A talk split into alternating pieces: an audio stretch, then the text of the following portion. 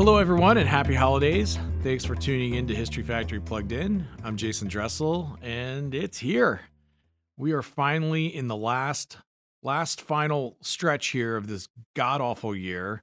Let's hope we haven't experienced the tone of the 2020s, or let's face it, it's going to be a, a, long decade. But I, I don't think so. I'm, I'm optimistic, and I've been encouraged at how we've seen so many organizations and individuals step up this year and really sort of demonstrate you know the the the the, best of the human spirit. And and today we're going to celebrate some of those stories as well as share some of our favorite holiday stories from throughout history. So i have a special guest joining me today. For those of you who are familiar with it with me today is sarah egan history factory curator and curator of the popular sarah's friday email that millions of loyal subscribers, well, maybe not millions, but but lots of folks receive Sarah's Friday email in their inboxes every Friday, or as we at History Factory call it, SFE. Sarah has also been the lead curator of the COVID 19 Corporate Memory Project, which you can find at c19corporatememory.org. And for those of you who listen regularly to the podcast, you know that earlier this year, History Factory launched this project to capture in real time the history being made by businesses responding to the pandemic. And Sarah has been one of the driving forces uh, throughout the year, uh, conducting the research and and curating and archiving the content on C19corporatememory.org. So today, uh, Sarah and I are going to talk about uh, some of our favorite stories uh, from 2020 in terms of businesses and how they have responded and adapted in this challenging time. And we're also going to cover a potpourri of history in the vein of holiday themed stories about business and brands. You know, nostalgia and heritage are, of course, strongly linked. And when it comes to the holidays, many of us have these nostalgic associations with brands.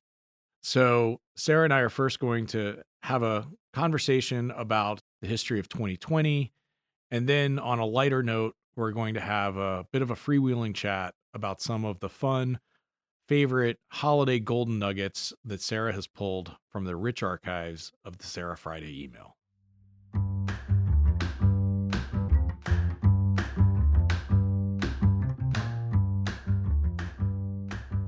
Hi, Sarah. Hi, Jason. Good to good to have you uh, on the podcast again. Excited to be here. Yeah, and um, you know we'll, we'll jump in with it's been a crazy year, and as we've talked about on on the podcast, uh, we've we've been really covering a lot of the history that's been made this year. It's been impossible to be a podcast uh, focused on the the history of business and and the business of history without really embracing what we certainly at History Factory and, and, and you and many of our colleagues recognized early on was was that this was a historic moment um, that that certainly um, in the context of of certainly the companies that we work with, um, you know, in, in, their recent history, this will certainly go down as as one of their their big chapters.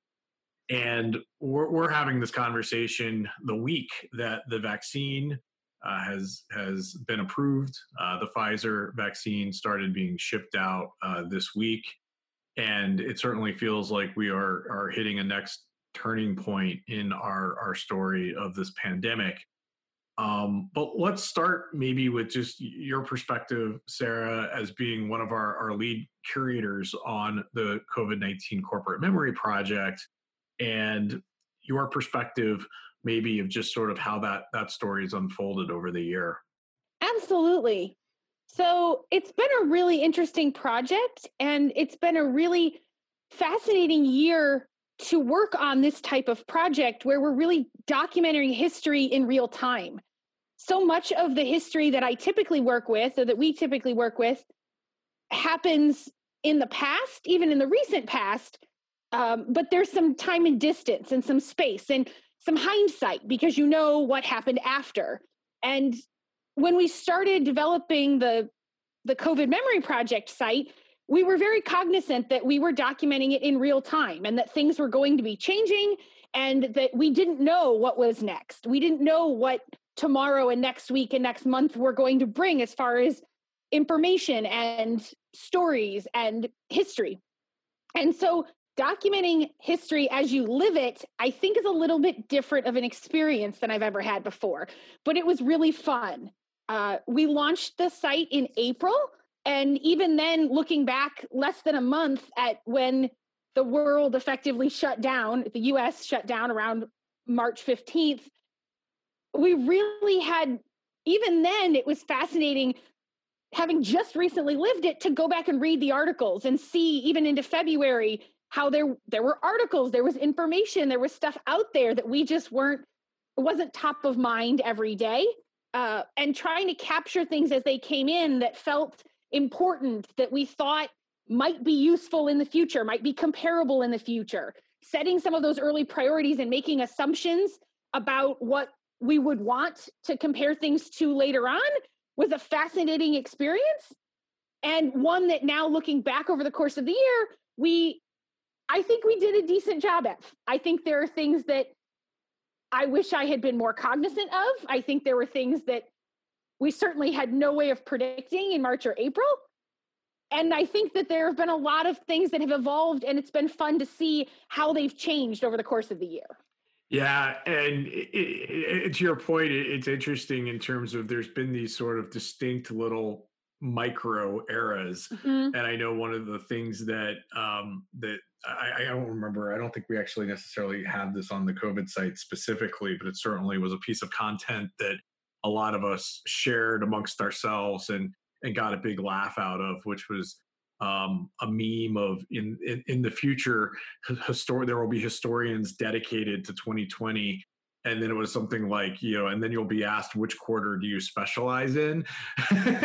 Um, and it, it, and obviously there's been this sort of narrative arc and as i said before now with um, with uh, the there being a vaccine and the vaccine being uh, approved in the uk and, and now just in the last week here in the states it certainly feels like we're hitting the next hinge point of the story arc as we would say here at history factory but but to your point you know how would you characterize some of those kind of key sort of hinge points and the kinds of stories uh, that you and the team were curating in that period of like april may versus the summer versus you know fall and now now winter? Absolutely. It definitely has evolved. When we started in april um, april and may were really about documenting the shutdown and how we had kind of looking back at how we had gotten to where we were. So, pulling some content from January and February, the early cruise ships. Um, there's a couple of articles, even that in April and May, that were published about kind of oral histories about the days in March, in mid March, when we went from, oh, COVID is a thing, we're aware of it, but all right, it's fine, to knowing that we were shutting down, right? Knowing that we were in the office for the last time and to take your stuff home, and knowing that suddenly sports were canceled and schools were canceled and everything was closing, and kind of that moment in time, really capturing that. So we have obviously primary sources for that, but even some really early, almost secondary sources, articles about those stories that we were capturing at first. Uh, in the spring, it was really about the kind of product product shortages right? The the lack of toilet paper. And then as toilet paper came back in, bicycles and hair dye were out. And then Pelotons and um, running shoes became the next thing that were super popular. And kind of watching that evolve was really fascinating in a way that I hadn't seen or read about in history before. You know, what what's the next thing that we're going to be running out of because everyone's suddenly going to want? Um, lots of articles obviously about financial loss about job losses about closures and shutdowns. Um, tried to we tried to capture some bright spots as some of the companies in those early days tried to tried to benefit the community. Um, we have articles about m&ms donating candy to medical workers um, because they were passing them out as a kind of little highlight of their day. Um, we also documented some of the conversions and changes that companies picked up on. Um, companies like New Balance, who Jason interviewed in our last podcast, that suddenly converted from making shoes to making masks.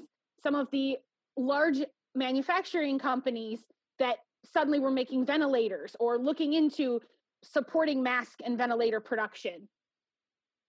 Other companies that use their own skill set to really adapt and benefit and find a new way to benefit the community. Uh, Mass Mutual, who also was on the, the last podcast, talking about their health bridge and launching that initiative to support healthcare workers.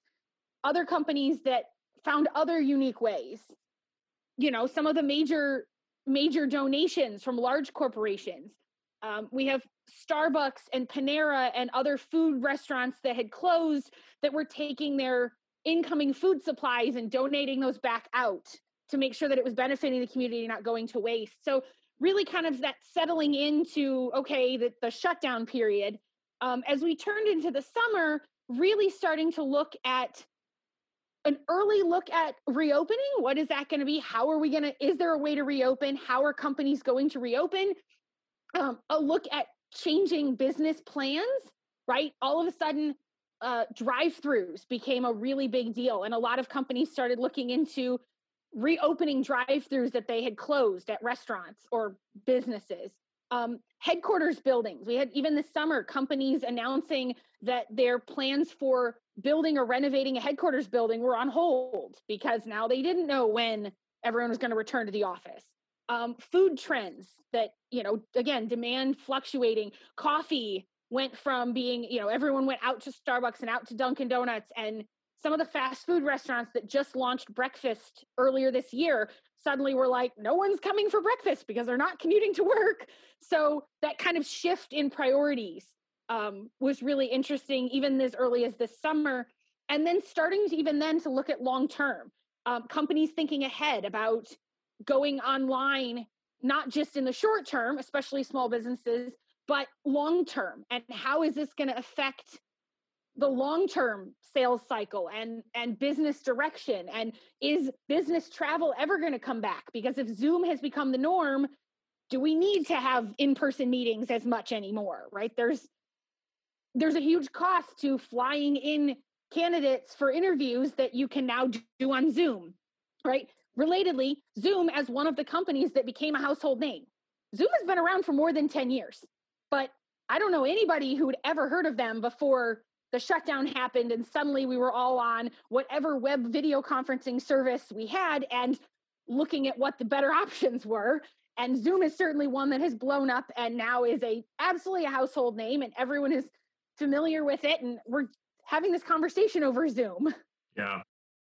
As the summer wrapped up and we started looking to fall and i think all realizing it wasn't march anymore and really settling into the long term looking ahead to what we knew was going to be a long fall and winter, uh, we started to document the recovery, the reopening. Um, and that didn't always look like what people were expecting. We have a lot of articles that this week say one thing and next week have effectively changed their mind because messaging changed and it evolved throughout the country differently. We've documented the rental car industry and how, after really plummeting this spring, this summer really blew up in far greater than they expected as people wanted to wanted to be able to travel again but wanted to do so in a private vehicle likewise the rv industry that had been steady for years had gone quiet this spring obviously as people stayed home but suddenly was the way to take a summer vacation uh, Hershey's and other chocolate companies, as we got to Halloween, were trying to figure out how to do COVID safe Halloween and what those candy sales would look like. Turns out we all eat a lot of candy when we're in quarantine. Movie theaters opened, reopened, closed, reopened again, have now closed again, and really evolved as a lot of them have closed, a lot of them have shifted. Uh, the movie industry itself has taken content away from theaters, and we even have Warner Brothers and some of the other studios are announcing that even into next year, they'll be releasing more and more content digitally at the same time it's in theaters. So what that industry will look like long term really still is a question mark. So we've had a wide range of good news and bad news over the year. It's not all been negative, but it really has been an adventure to try to document the breadth of the business world as we've experienced COVID.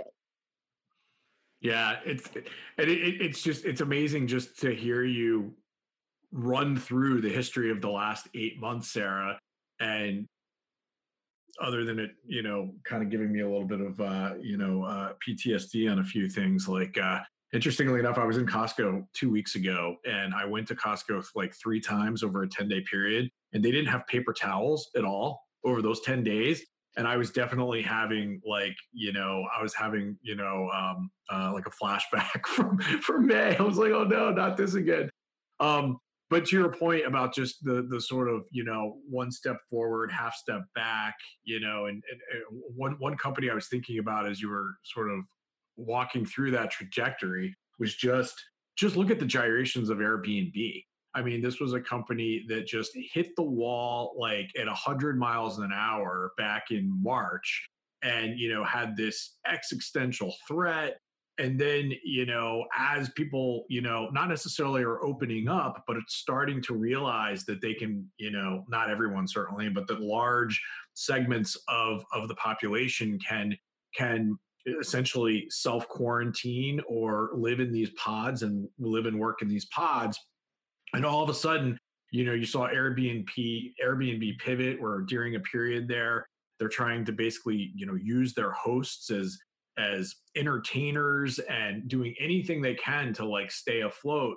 And then again as as people realize that hey wait a minute i can live and work anywhere right now. I don't need to be in my apartment in new york or chicago or at my house in the suburbs. I can take a trip and my kids can can go to school from there.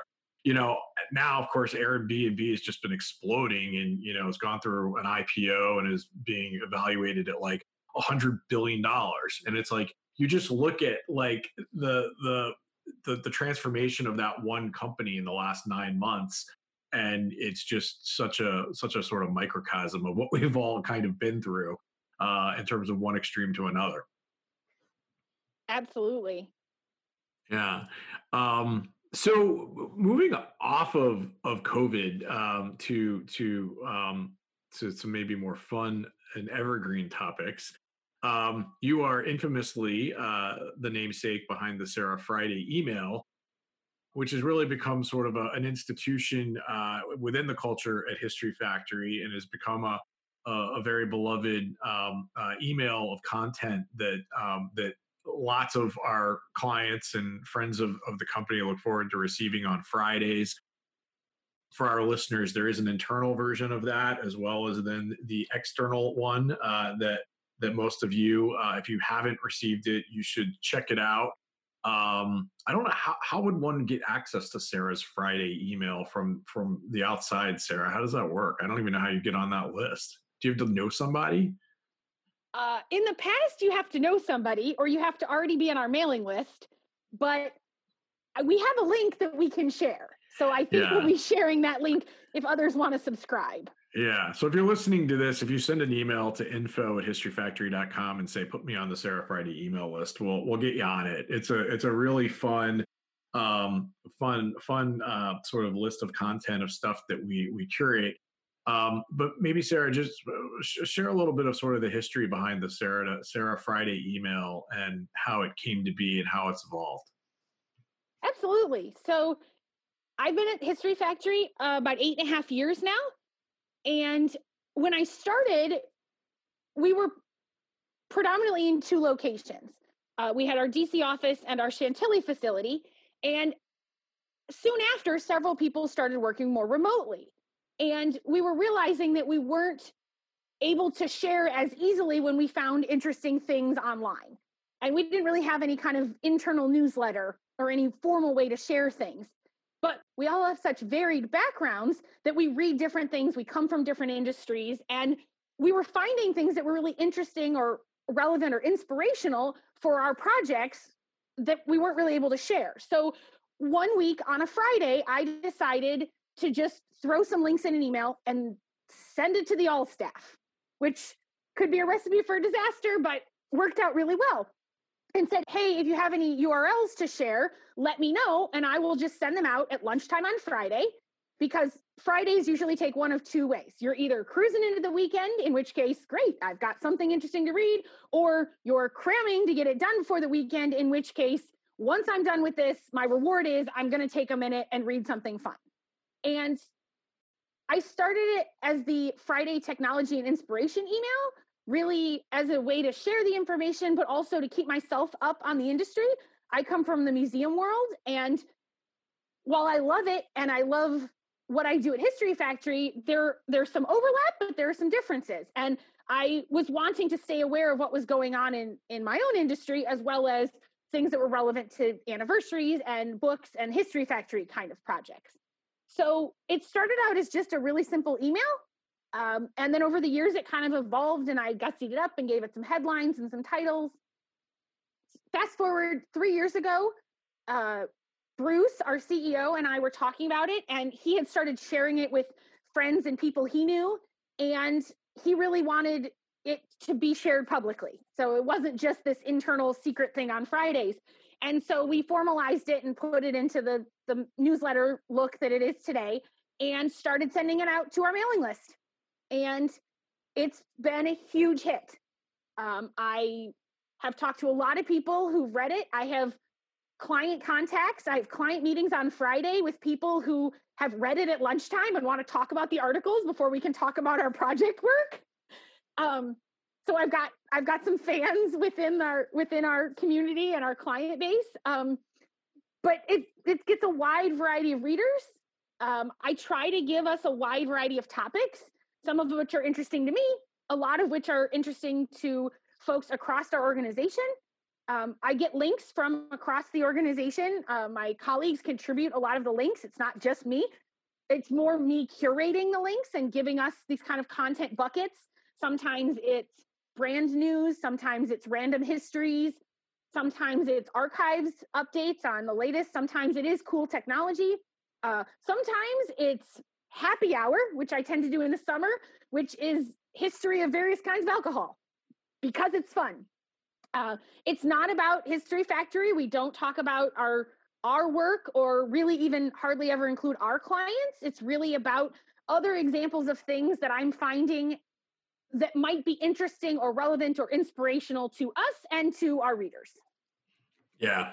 And it, it is a great eclectic potpourri of stuff that our our team shares. Uh, and I know that I, I share lots of lots of articles with you for it and um, and certainly refer to it and refer to the database where we maintain all of those past articles for a whole range of things and especially in the first year of us doing uh, this podcast um, whereas we were sort of building out the editorial calendar for the first year we used holidays as sort of an easy kind of foundation to sort of curate content and build an editorial calendar around the structure of this podcast. And the Sarah Friday email archive became an invaluable resource for providing uh, providing kind of fun edutainment content um, as we got this endeavor launched. So in that in that spirit, uh, we're we're of course uh, just a, a, week out from from from Christmas, and uh, uh we're in the midst of of Hanukkah. Uh, my family we celebrate both so we're just we're just all in right now on the holidays and we've got lots of great um, holiday themed content and i assume that'll be coming out in the next uh, in the next friday sarah friday email but what have been some of the what have been some of your favorite links whether it might be something more recently or maybe uh, an old an old old oldie but goodie would have been some of your favorite holiday themed uh, links that have been included in the sarah friday email? Yeah i i went digging to see what i what i had before and yes as a preview to this coming week's uh, edition uh, so some of the ones that have been really fun are some of them are about holiday stories. So i had a link about why dickens wrote a christmas carol uh, in 1843 he published the story because he was broke and he thought it would be a quick way to raise some money uh, it sold out in the first week. He sold 6,000 copies. In the first year, he sold 15,000 copies. So it was very popular, but he actually didn't make any money off of it and was kind of disappointed that it was so popular and yet he didn't, it didn't give him the success he had been hoping for. Um, Another one that I thought was really fun was the history of the Charlie Brown Christmas special, which is definitely something that my family always watched growing up. Um, in, it debuted in 1965 when animated cartoons were kind of new, especially in evening broadcasts. Um, CBS saw it as a major risk. They were the ones that that promoted it first. Um, it was unique in a lot of ways. It was a special. They hadn't run those before because in the 60s they were very locked into their regular evening broadcast and their regular schedule. They didn't want to interrupt it. They were going to lose viewers. Um, it had jazz music. It didn't have a laugh track. It included a Bible passage. It used children's voices, not trained adult actors. So there were a lot of skepticism and early reviews within the network were convinced it was going to be a flop. But at that point, they didn't have anything else to run. So they ran it.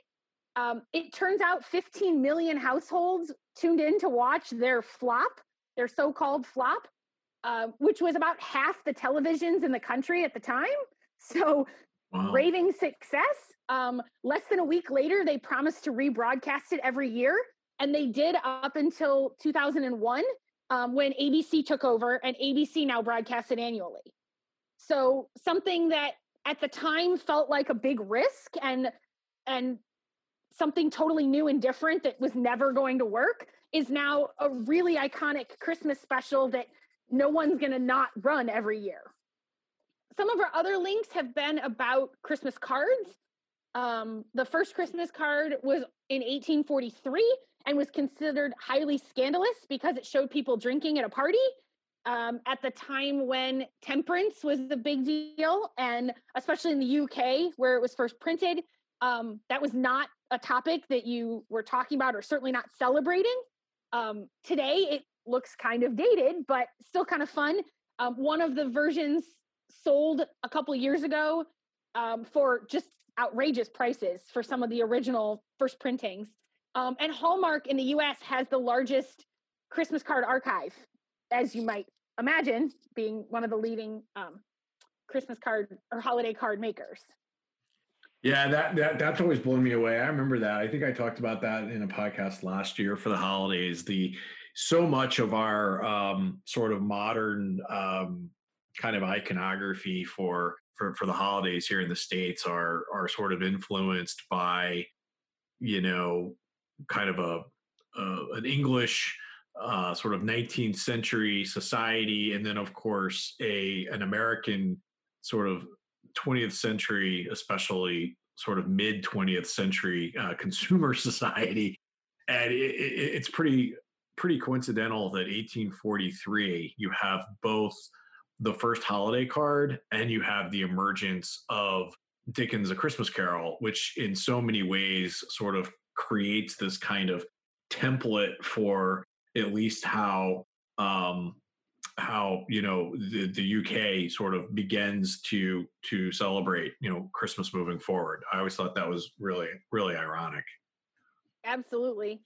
And related to the consumerism around Christmas, uh, one link that I like to share every year is PNC has their Christmas price index, which is the current value of all of the items in the 12 Days of Christmas song. Wow. Uh, they've been calculating now that I it. haven't seen. They've been calculating it since 1984. Um, the a little bit of history. The song is based on a poem written in 1780 that was then set to music. Um, so it was kind of an early, almost a drinking song type of thing, um, but has become such an iconic piece about the holidays that um, PNC decided to start calculating and used it as a measure of inflation. Um, so they added up the cost of everything in the song of one run through the song. So, um, you know, one of each set of items to calculate a cost and then can look at that across the years. Um, 2020 is really interesting. The price has plummeted because of the closures. Um, they there are no ladies dancing, there are no lords a leaping, there are no pipers piping, and there's no drummers drumming. So you've just cut out 9, 10, 11, and 12, your, some of your largest dollar amounts. Um, so this year it adds up to $16,168.14 to buy everything else in the song. Um, to put it in perspective, in 2019, it was $38,993.59, but that included performances of Lords of Leaping, Ladies Dancing, Pipers Piping, and Drummers Drumming. Um, but it's really fun to kind of see how those those numbers have gone up and then dropped down in certain years and continued to climb um, as the cost goes back over about almost 40 years. Wow. So I've I've heard a lot of these that we're talking about, Sarah. I was not familiar with this. I was not familiar with this Christmas themed thought leadership. This is this is a good one.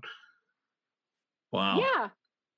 It I just think it's really fascinating to see to put some dollars to to put some dollars to a Christmas song seems like a really arbitrary move, but actually is kind of insightful. And so I'll I'll share this link again and we'll have it linked with the podcast um, where you can go back and kind of see all the different years and how they calculated. Um, fun fact the most expensive thing on there and the hardest thing to price every year is the swans, which have a lot of restrictions to being bought and sold. So they're actually the priciest item of all of the sets of 12 items. Wow. Yeah, that makes sense. How, how, how do they price the uh, the dancing the dancing figures again? The ones that, that that are not making it onto the index this year? Uh, I believe those are performance. So they're ticket prices to Oh, see, see. a performance of, of Gotcha. dancing or leaping or musical. Um, Gotcha. yeah. Cool. Any other favorites to keep our eye out for? Uh, yeah, a couple more. Um, the history of NORAD um, and the Santa Tracker is always an exciting one. Um, fairly well known. In 1955, um, Sears put an ad in a newspaper in Colorado Springs saying if you call this number, you can talk to Santa directly. Um, the paper misprinted the phone number and actually put the private red phone line of NORAD, which is out in Colorado. And the story, the oral history um, from the colonel at the time who was overseeing the project, they, he recorded it before he passed away in 2009.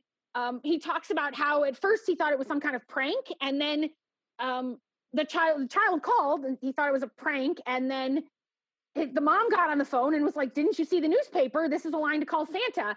And so he decided because it was already printed, they couldn't undo it um, to embrace it, and he staffed the phones and said, "You know, here you're answering the phone, pretend to be Santa," and um, it turned into this iconic thing. And now NORAD is uh, absolutely involved every year. Department of Defense and NORAD um, set up a special phone line every year. Um, it is privately funded um, with corporate donations, anonymous corporate donations to maintain it and to cover the cost. So it's not incurred by the government, but um, they oversee and they're the official Santa tracker. So you can, in the days ahead, you can look up on the website and see the projected path. And then Christmas Eve night, they have about 24 hours because Santa goes all the way around the world. You can call and find out where Santa's located and when he's going to be at your house. Um, and they've just completely embraced it, which I think is a fascinating, a fascinating and really fun holiday story. Yes, I had forgotten that one. That one is amazing. Um, one other one that we had a couple years ago from 2017, um, ugly sweaters had become really popular, and I think still to this day are. Um, and Alaska Airlines took it one step further and announced that the week of Christmas, if you were wearing an ugly sweater, you got to board first, which I thought was just a really fun kind of promotional piece. Um, we've had several of those types of things that different companies have done over the years, but that was one that I just thought was really funny that if you wore an ugly sweater on the plane, you got to get on first. Well, and maybe that's one of the uh, the few advantages of people not not traveling as much this holiday season, perhaps, as we will not have to see as many uh, as many hol- uh, as many ugly sweaters. So, Exactly. well, Sarah, thanks so much for jumping on and sharing some of your favorite little uh, golden nuggets, as we like to call them, uh, both from uh, this very strange year that we've had, as well as uh, holidays past and present. And I just want to thank you because uh, we work we worked together for a long time, and uh, you have been so diligent this year in just maintaining. Uh, along with uh, many of our colleagues, the COVID nineteen Corporate Memory Project, and uh, I really do. I'm very proud of that that work that that the team has done. Um, a little plug for History Factory. Uh, we did lots of amazing things this year, and and we're we've been shortlisted uh, uh, as one of the uh, uh, finalists for PRWeek's Most Outstanding Non-Traditional Agency of the Year.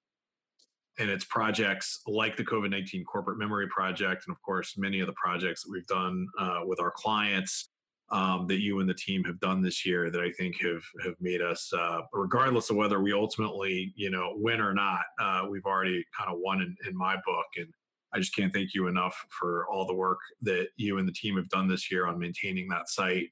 Um, I think it's going to be a really important historic document that folks are going to look back on for years to come. So thank you. And uh, I'll see you. Uh, I'll see you at the virtual holiday party on Thursday, if not before. Yeah, thanks, and happy holidays to everybody.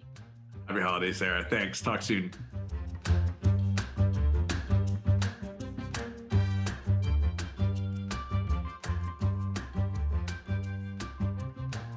Okay, that's our episode. Thanks again to Sarah Egan, Senior Curator of History Factory's COVID 19 Corporate Memory Project, and of course, the curator of Sarah's Friday email. This is our last episode of 2020. So happy holidays. Wishing everyone a safe and healthy and happy holiday season and happy new year. Thanks for listening to History Factory Plugged In. Be well, and we'll see you next year.